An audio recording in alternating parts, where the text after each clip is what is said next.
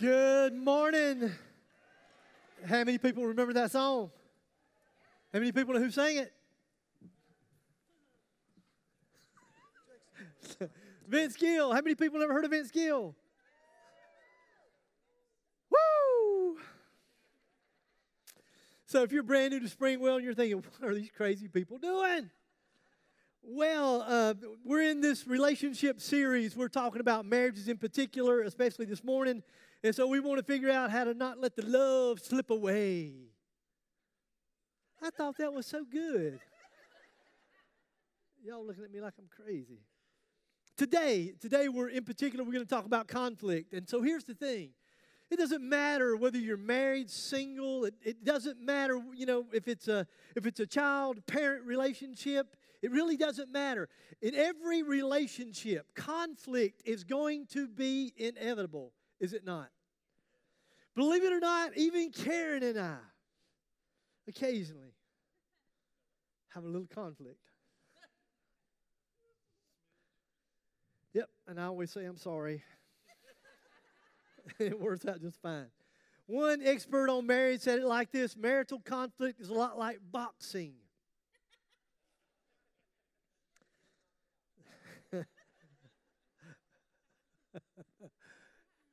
If you go to Springwell, sometimes literally. No, I'm just kidding. It says, Husbands and wives step into the ring ready to go toe to toe. And I would say that when, when we feel cornered, it doesn't really matter what the relationship is. If it's a friendship relationship, it's, it's you know, a neighborly relationship. Most of the time, I think, at least my experience has been, is that when I feel cornered, man, I'll do whatever it takes to win. Hello? Am I the only one? Get your hands up. That's right. Yeah, we'll do whatever we have to do. And so sometimes I've been accused of, okay, I have done it on, more than one occasion, maybe been guilty of a low blow, a low verbal blow. You got to cut them at their knees, right? And then maybe showing a little fancy footwork with some incredible skills of manipulation. I mean, negotiation. I've been waiting that one line. I got nothing else. That's it. It's the best I had. I'm just kidding. More times than not, it is manipulation, isn't it? It's really not about negotiation because it's all about it's all about winning. So one of the most important things I think that we can do, and we could talk about communication, even in the song this morning, you know, talked about communication, the importance of communication. And I would absolutely say that the key to a great marriage is communication. Communication, communication. Karen is the one who actually coined the phrase that sometimes communication is highly overrated. Y'all don't know what to say about that. She just said sometimes people talk way too much.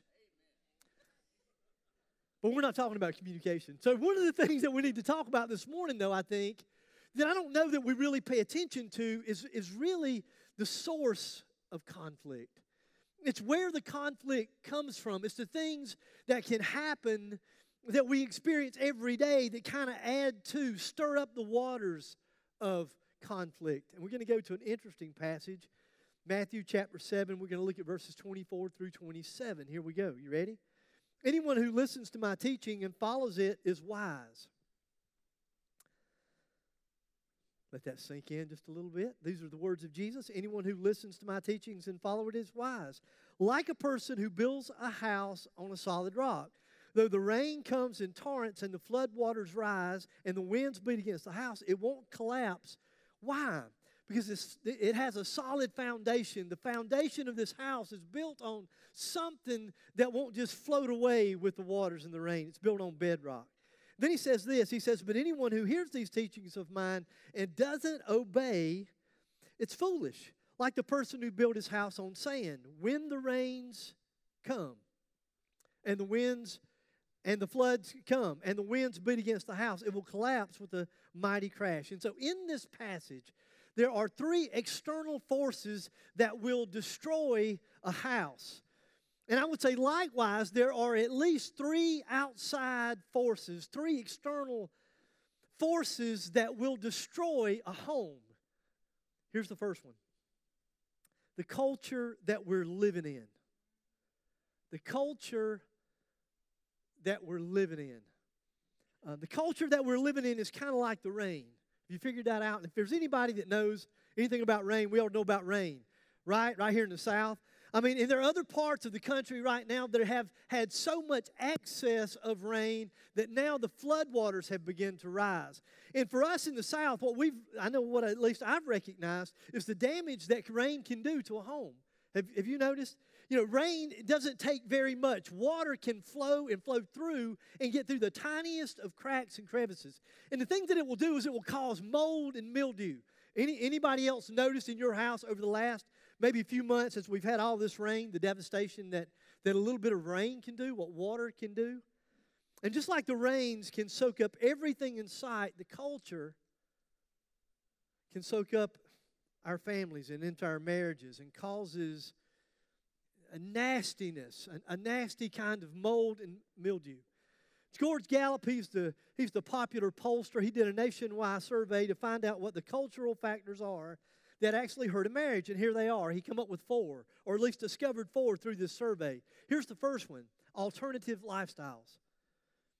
Alternative lifestyles is an outside force that's like the rain that can, can permeate into a home, can permeate into a, a marriage, can permeate into a relationship between, between parents and their children that will, that will destroy it. Now, I've struggled a lot of exactly what to say, so I kind of read behind old George, and he said something like this There are so many different opinions and challenging voices today that I'm not sure that even the church understands what normal is anymore. Hello? And I know we got to be politically correct, so we got to be careful what we say. We don't want to offend anybody. But I'm telling you that because we have, as a church, because we have not been able to lovingly know how to take a stand, now we just don't do anything. And so there's all kinds of opinions, and so everybody wants to be politically correct. So I can't talk against this group, and I can't talk against that group. I don't want to say anything derogatory about that group. It's almost like, you know, we don't want to take a stand for anything. And so this, this outside force, these alternative lifestyles, have crept into the family. And it's destroying the family. We don't have to be mean. We don't have to be obnoxious. In fact, I would say this.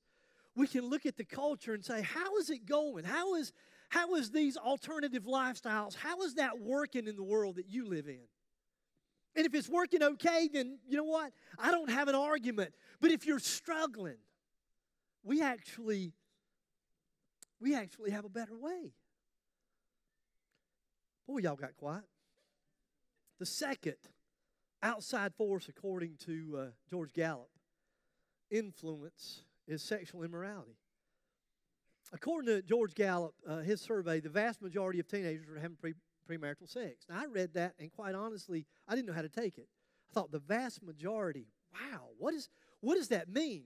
So I went outside of George Gallup and I tried to do some other studies on my own to figure out exactly are there numbers that can come out on this somewhere? Or there's, or there's some statistics that we can maybe grab hold of and sink our teeth into. And what I found, depending upon who you read, that somewhere between 42 and 50% of all teenagers are saying that they're engaging in premarital sex.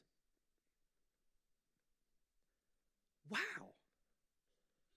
And again, I think it's another one of those alternative lifestyles kind of thing. And so we don't even know what to say about that. So, you know what? As a church, we just don't say anything. We just assume that, you know, in today's culture, everybody's doing it and everybody's doing it, it must be okay, rather than taking a stand to say, let me tell you why God said don't do this. Because He loves you and He's trying to protect you. That's why. Survey also said that half the men in a nationwide study admitted cheating on their wives. Half. Again, I thought, half. What does that mean? 50%? I mean, but that's, it just seems like that's kind of vague to me. So again, I tried to go out and try to find some really up to date studies. So from 2018 and 2019, what I found was all of the all of the men in America, at least according to these particular pollsters, somewhere between 50 and 60% of all married men, they say, are cheating on their wives. Now, right now, if you just look around the room, you're going, it's not me. It's not me. it's that side of the room over there. Well, you know, 50%, all the guys over there, not, not over here, right? And so the, the other thing that occurred to me is I wondered how come, how come the pollsters never said anything about the women? So are all these married men cheating with single women? Is, is, that what they're, is that what they're saying? I don't know what they're saying.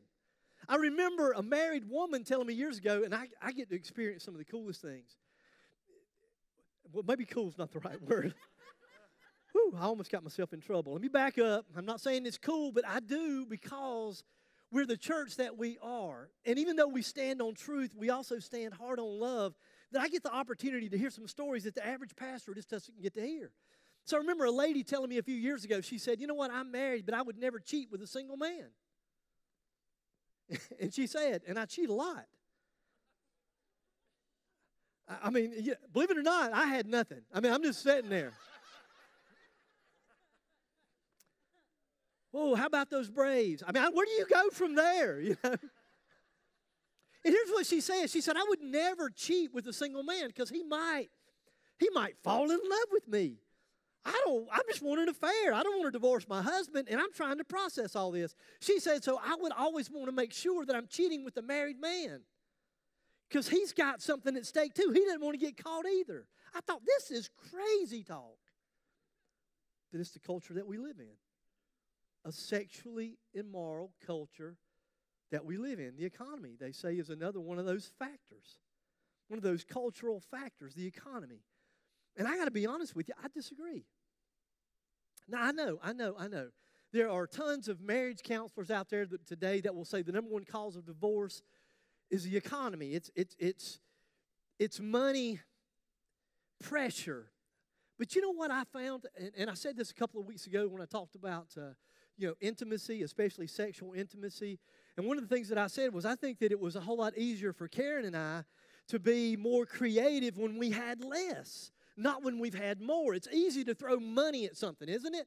If you have a little bit of money, it's just easy to throw money at something. When you don't have any money, then what you have to do is you have to become incredibly creative. And so what I would say is, is that some of the families that I know that have some of the strongest, greatest marriages, some of the couples that I know, are people that have very little, but they've learned how to live on little. It doesn't take much for them to be content.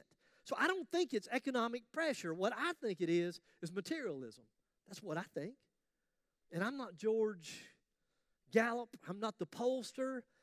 And I hadn't written a book, so I don't know, you know, if anything that I say is has any validity, but what I've experienced is this when a couple finds that they have to have more and more and more, a family that has to have more and more and more, that causes you to work insane hours to try to, to, to, to have a lifestyle that you just can't afford. Y'all having fun yet? Here's the fourth one. George came up with this, I didn't. Okay? You ready? This is George. This is, this, this is what the survey said. I'm just saying radical feminism. He said that's one of those cultural factors that's destroying the marriage is, is radical fe- feminism. Now, that's what the survey showed, but I agree. And if you if you wonder how could you agree with something like that, let me tell you how I can agree with it because I think that radical feminism is as bad as male chauvinism. You know why? Because both only focus on the individual. In other words, I'm in a relationship and it's all about me. You don't want to be in a relationship with somebody that feels that way, do you? Because really, all I want to do is use you and abuse you just to get out of you what I want. Who wants to be in a relationship like that with anybody? And see, it's not those godly principles. It's not what you see in Scripture. In the Bible, it's all about what? Dying to yourself, right? So, what's the Christian response? Man, it's easy. It, it's a Romans 12. Easy message to write. Romans chapter 12, verse 2. Don't be conformed to the pattern of this world. I like the Phillips translation that says it like this Don't let the world squeeze you into its mold. And I've been saying this for years. 50% of you, 50% of you, with every survey that we do, 50% of you, based on the surveys that we've done in the past, would say that you haven't been to church in the last 20 years. 36 of the 50% of you would say, I've never been to any church of any kind. And so I always am able to look at people and say, here's the thing if your lifestyle is working for you, I got nothing. I mean, I'm not going to lie to you. if you look at me and go, man, listen, this is the life I'm living, I am jacked up, I am excited, I love life, then I've got nothing for you. But if you would say, you know what, I've been doing my own thing the world's way, I've let the culture shape me, and I'm not happy, then I would say that maybe you want to check out Scripture. Maybe you just want to look at it with some fresh eyes. Second outside force is the crisis that we live through. And I'm talking about the floodwaters of adversity.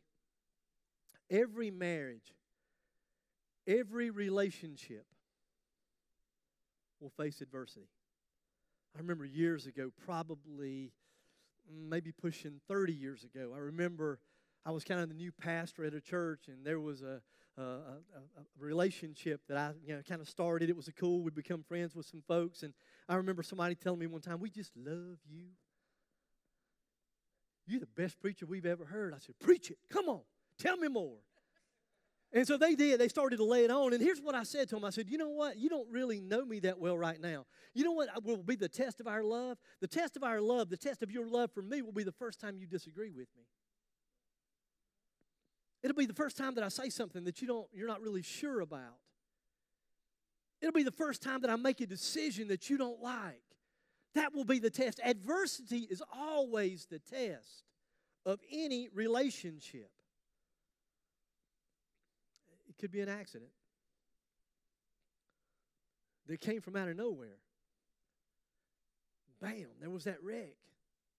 And suddenly you find yourself in a place that you never thought you'd find yourself before. Maybe it's a, a bankruptcy. Maybe it's a, maybe it's a cancer. Maybe it, it's some kind of debilitating disease. Maybe it's a life threatening disease. I remember Karen years ago uh, with the reading material in the bathroom. Like y'all don't have magazines in there. But, but we had really high class magazines. like the National Enquirer. I don't know. Anyway, we had, I don't remember what it was. It wasn't the National Enquirer, some kind of magazine. I remember that there was a very uh, famous talk show host. And, and here's what she said breast cancer, breast cancer almost destroyed my marriage. And I, as soon as I read that, I mean, literally, I remember taking a step back going, wait a minute. How, how sorry of a husband did you have? Adversity. Maybe a child ends up in jail. I even wrote this. I even put school.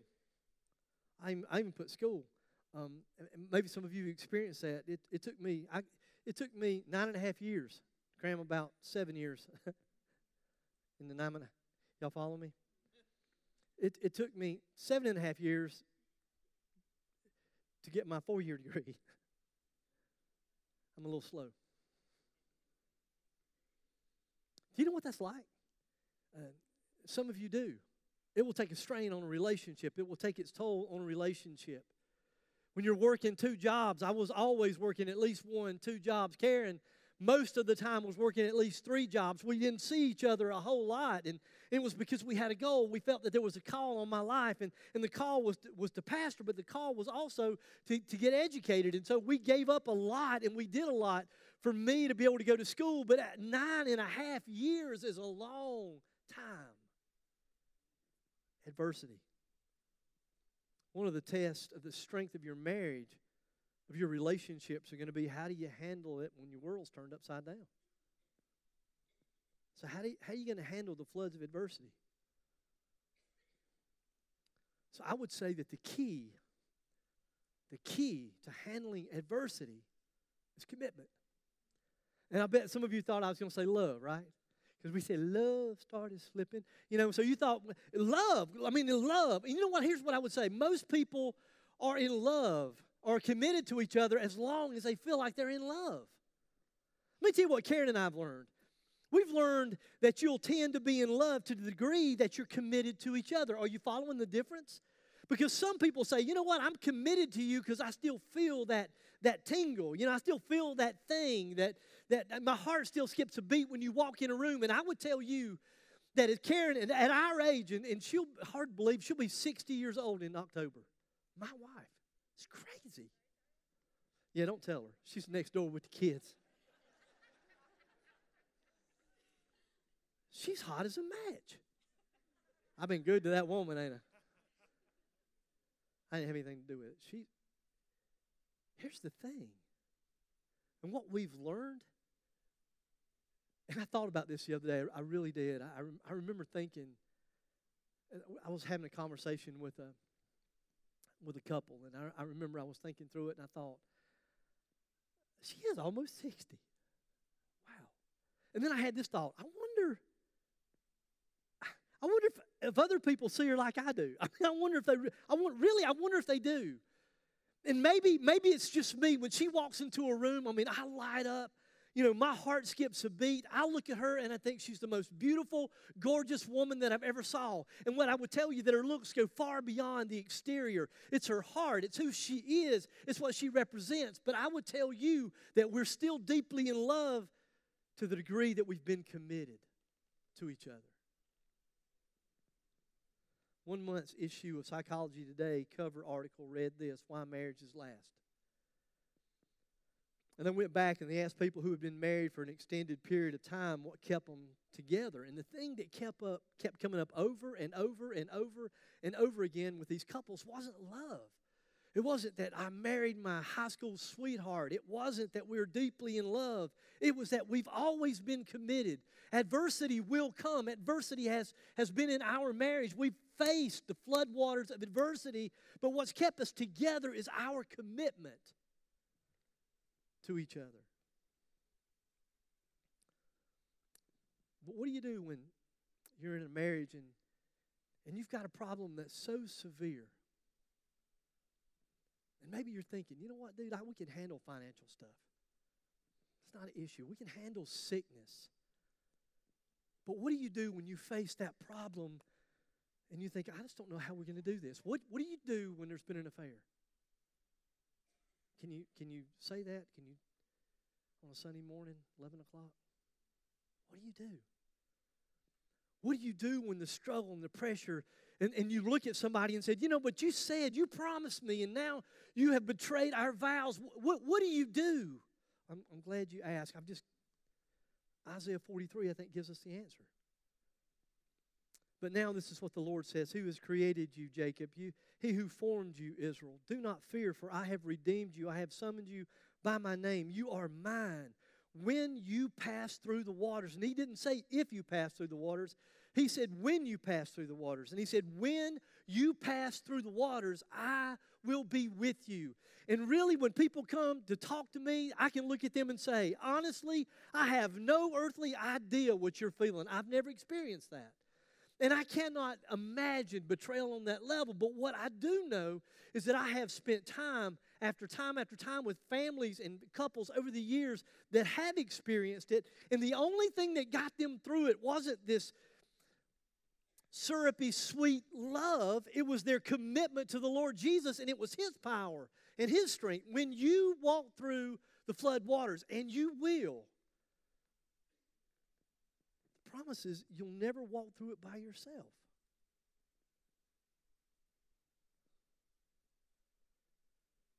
Then he says, when you walk through the fire, and I'm thinking, walk? Was I, yeah. Am I the only weird one? Because I look, I think, I ain't walking through no fire. If it's, if it's fire, I'm running. I want to get to the other side as quickly as I possibly can. And then, then he says, when you walk through the fire. And I'm thinking, can we like just go around it? Am I the only one? How many times have you been in a struggle and you said, God, take this away from me? Hello, am I the only one? What I've learned at some of the most difficult times of my life have shaped my understanding of God, which has brought me on the other side. I'm more secure in the love of God today than I ever have in my life. And every bit of that's been brought about by adversity. And so he could rescue us, he could work a miracle for us. But oftentimes he says, No, I'm just going to walk with you through it. And I'm going to grow you, and I'm going to love you. And when we get on the other side, you're going to be amazed.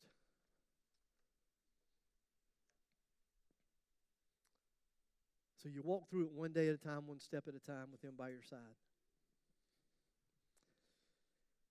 When you have a crisis that threatens to, bl- to blow away your marriage, you really just have two options.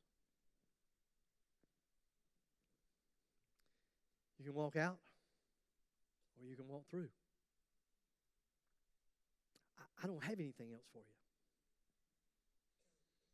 And it's going to take a, an incredible amount of, of commitment to walk through it. But I promise you, if, if you will allow God to bring healing to the hurt, you'll come out on the other side and you won't believe it, but you'll come out on the other side better than you've ever been. Your relationship will be stronger than it's ever been if you will let God do His work. So you know watch the culture that we live in and the crisis that we will inevitably go through. And third, the changes that you're going to just have to learn to live with.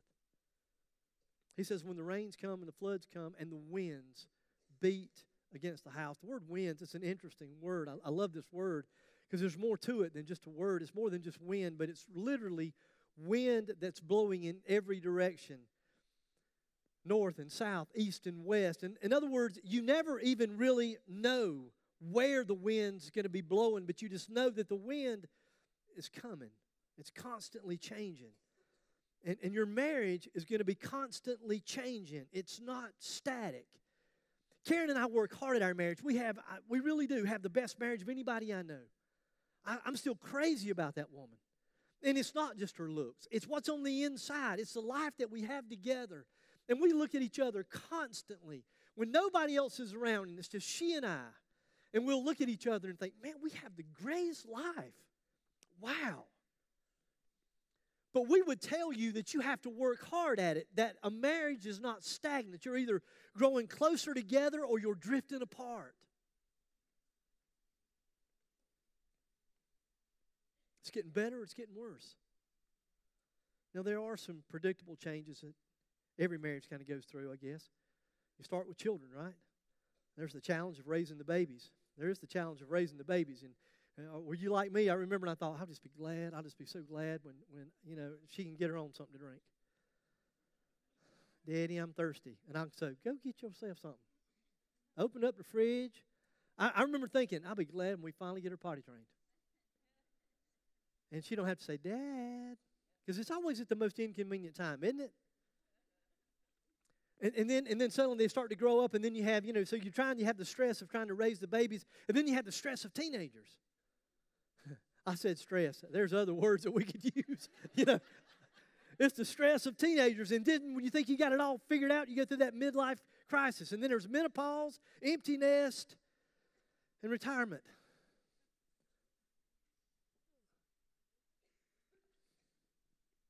Every marriage is constantly changing. They're the physical changes that we all go through. How many folks are getting a little bit older and your body starts doing weird stuff? Hello, come on. Are you with me? It just does. Hair falls all out your head and starts coming out in other places. I spend as much time shaving my ears right now as I do my face. And some of you men should listen because you walked in, you look like Bozo. You got stuff coming out hair down your neck and back, and all just one big mat, you know? Clean yourself up. I'm just messing with you because some of you got it all in your nose. There's the physical changes that we're all going to go through. Elisabeth Elliot, oh my gosh, what an incredible woman. If you don't know who Elisabeth Elliot is, that's a story within itself. You need to go home this afternoon and just Google Elisabeth Elliot, one of the most godly women that I've ever had the good pleasure to read behind. She wrote a book um, called Let Me Be a Woman, and she talks about how marriage is constantly changing. Talking to wives, here's what she says. She says, The fact is, your provider may someday lose his job. Your strength may show unexpected weakness. Your knight in armor may experience a public defeat. Your teacher may make a serious mistake that you warned him about. Your lover may become a helpless patient, sick, sore, sad, needing your presence and care every minute of the day and night. This isn't the man I married, you'll say. and it'll be true.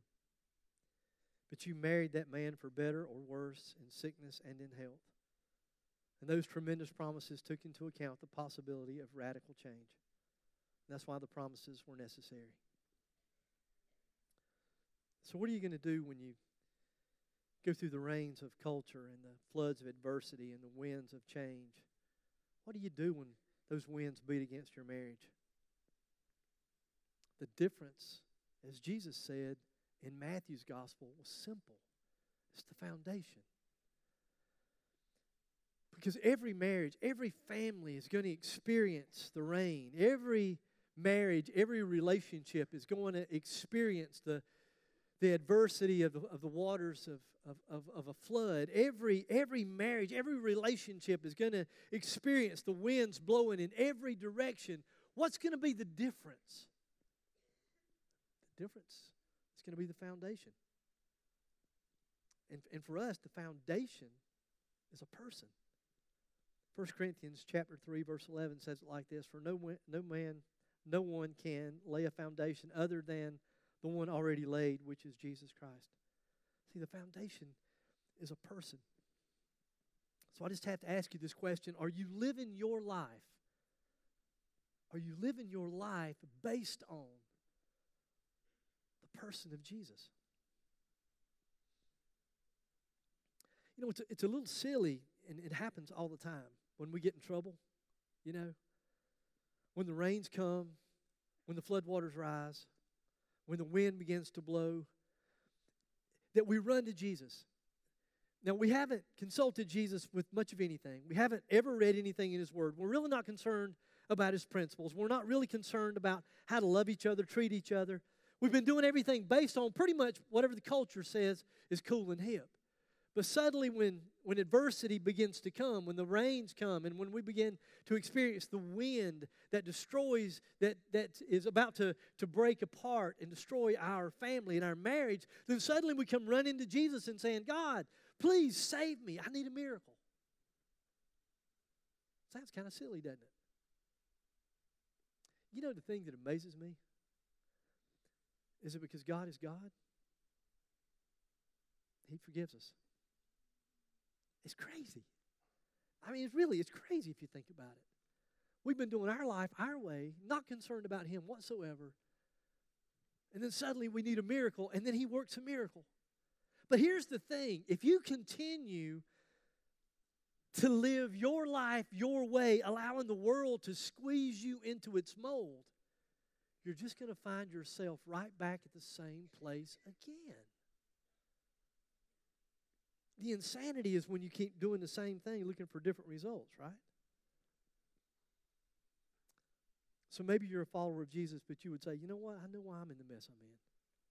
I know why my marriage is in the mess it's in. I know why I struggle in relationships. Maybe you're not even married, you're single, and you say, I know why I'm struggling.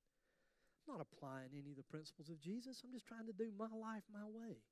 And you know what? If your life, your way's been working, I got nothing for you. But if you're here today and you say, you know what, I'm struggling, then I would just encourage you to say, you know what, Lord, forgive me. And, and forgive me for just being so narrow minded and selfish and trying to do it my way. Every head's bowed and every eye's closed followers of Jesus. So maybe right now you're just doing business, you're just talking to him, you're just hanging out with him.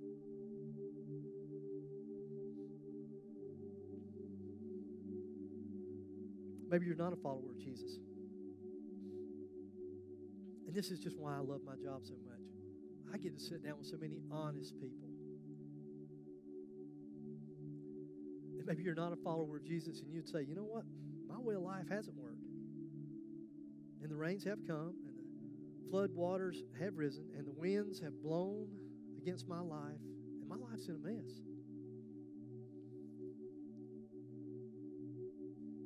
And I didn't really understand the depth of the love of God until today. But I'm beginning to understand the power of it, the beauty of it.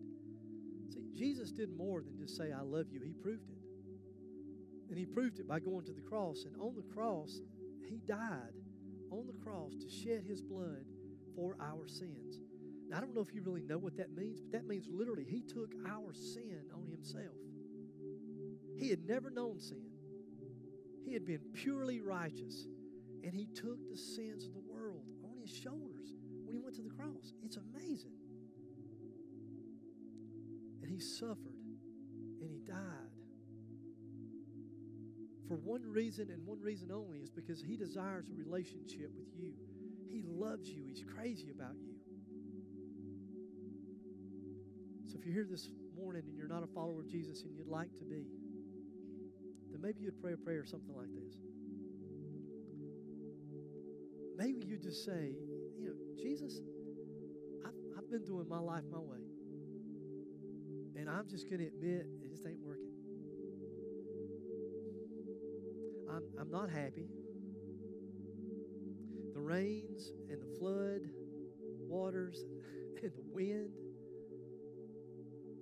wow, it's just destroying me. And this morning, I just want to come to you and ask for forgiveness. Forgive me for all my sin. Thank you for dying for me, thank you that you're alive. I can feel your presence right now.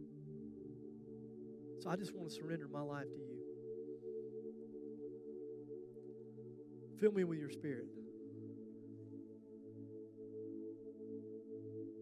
so that I can spend every day from this day forward following you, being strengthened by you.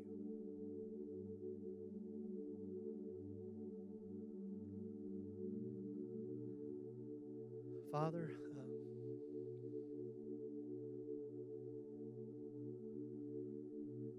thank you for the, the power of your word, Lord. Uh, thank you for your goodness and your mercy.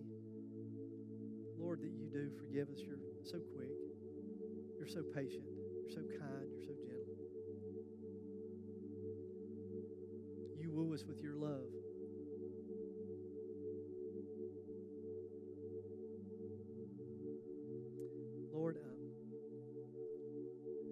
Guess is that there's some there's some folks in here that are struggling in their marriage. And Lord, I just want to lift those folks up and pray for them. Father, I pray that you'll bring healing. Lord, for those that are following you, that they'll understand that there's no way to make it through that pain, that hurt without you. So, Lord, will you just overwhelm these folks with hope?